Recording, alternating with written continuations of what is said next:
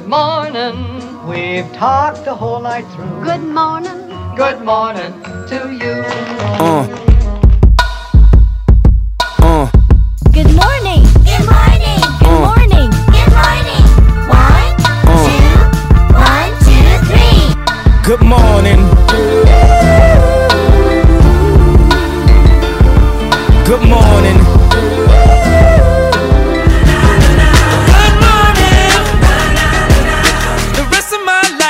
Life gonna today. G'day, thanks so much for getting our year round carnival preview podcast. It's Saturday morning, it's race day. We're all talking business. Uh, by looks of things, Vince Accardi, we don't have to do a lot of changes from yesterday. Not many scratchings, and uh, we can just talk business.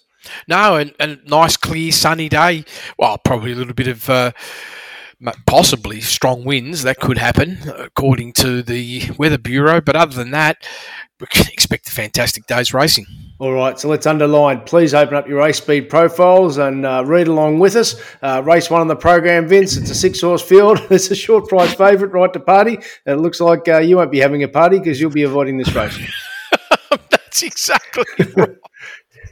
Hundred percent. Yeah, it's a, it's a learning race, and you can uh, please yourself there. Follow the most advantage should you choose to have a play. Race two, though, this is the interesting one, and we touched on this yesterday. It seems like there's a there's um a, a pretty simple equation here. Chinny Boom's the best talent, but can it bring its best talent here? You you're leaning towards Ekaterina as the sort of uh, uh, horse that's a bit more foolproof as far as your conference level. Well, it, it's it, the whole challenge I have all the way through always comes back down to I just can't work out that stable. I feel the classier horse is Chinny Boom, but because of the stable, I have to sort of steer away from it in terms of getting, you know, excited from a betting perspective. But as far as Ekaterina goes, profile's superbly Ralphie. I can't fault it in any way. It's just a matter of you know whether you're sort of keen to. How do I put it to you? It's a C class opportunity at best. Is probably the nicest way I can put it. Yeah, I mean both horses are in the two twos range. It's not like you're Yep. getting a big spoil of the place, and and uh, then further out to Cythera, six sides if uh, you're considering multis. Uh, again, uh, race three is a bit of a, a challenge from this perspective. Launches is very short, and uh, we've even had another scratching since yesterday, so we could uh, be seeing the invisible hurdles from a tempo perspective. And this is really the only challenge with the race that any runner in the field can win, and they could just absolutely go minus 40. So, and, uh, and and I suppose just to underline your point though, when they are going so slow, that adds to variance and the possibility of a result. Well, it does because when you look at then the the the sprint home, probably the only two runners that are disadvantaged if it's no speed until you get inside the 600. It's probably London Banker and the Mediterranean. They're, they're going to be in forward positions. So if you want to sort of swing the hat and say, okay, who's going to have the best last 400? It's probably going to be Young Werther. Who's going to have the best last 400 if you're going to go down to that zone? All right, uh, race four in the program here. The Battle of the Bush. It's always a good uh, viewing race. It ain't a good betting race. They're from everywhere here, Vince. So I'll just uh, ri- right, read your most advantage here. Isis Camilla, roll with the flow. Grand Palazzo, loud noise. Please yourself if you want to participate. Well, ult- ultimately, that's how you have to be, Ralphie. I mean, if you if you got time to have a break, it's a good time. But I also get it though. If you're going to have a flutter and you're in a syndicate, or there's a whole group of yous, you know, wanting to bet in in every race, this could be the race where a, a long shot gets up, and it could have some value. We touched on this race yesterday, race five. So you got Osmosis, uh, Osmos on top from Fine Point character Al Burke. The point you made was that this can be a real peaking run for it. Uh, race morning, what's your thoughts? Nothing's really changed, Ralphie, from yesterday. I still have the same sort of view. It's a good, even race. The tempo's well, the tempo could play a little bit of a, an outcome on you know how well it's going to play out for Osmosis, but it's the right profiled runner for this race, Ralphie, and it's and it's coming from the right stable. And I just feel that the I just can't see how Timmy Clark can make a mistake with this horse.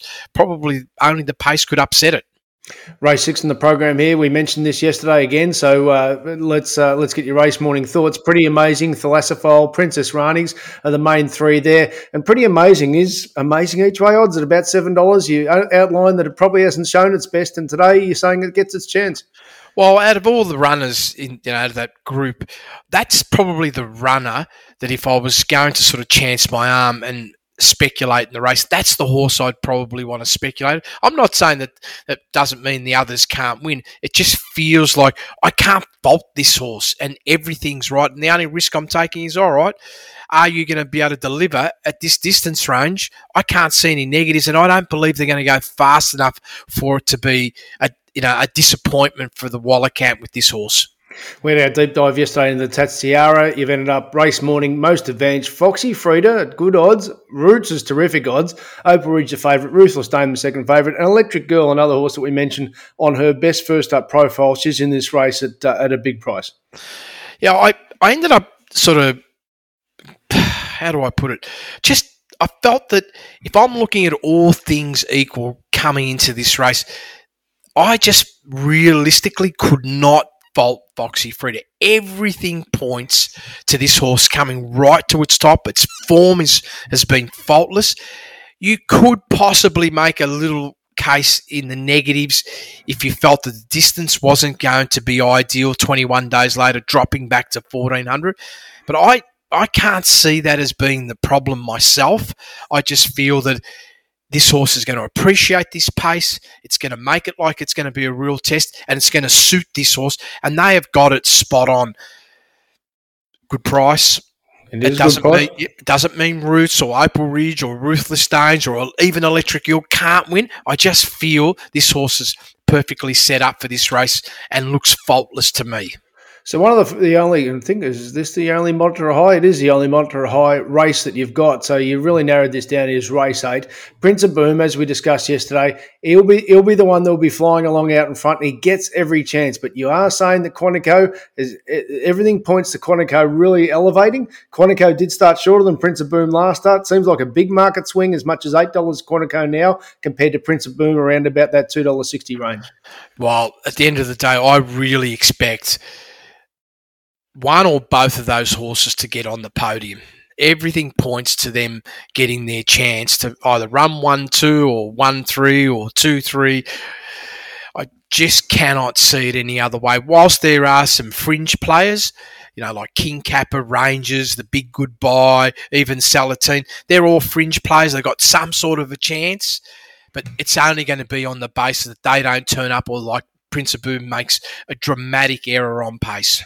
Uh, back to moderate uh, confidence levels as far as uh, your, your last race is concerned. Uh, with market order, Surreal Step and, and Swiss Exile. The others uh, you've mentioned there is Kin, Kinlock and Release the Beans, uh, particularly, I suppose, for those taking quaddies. Well, this is it, Ralph. Yeah, it's this is really all about if you're looking to put things into the quaddy links. It's certainly not a race where I would want to be putting money out myself to try and say, am I going to make money or not? I'm either going to make it a little bit earlier or it's not going to happen. Fair enough, too. We greatly appreciate you as the customer being a great supporter of us here at Year Round Carnival. Best of luck today at Eagle Farm.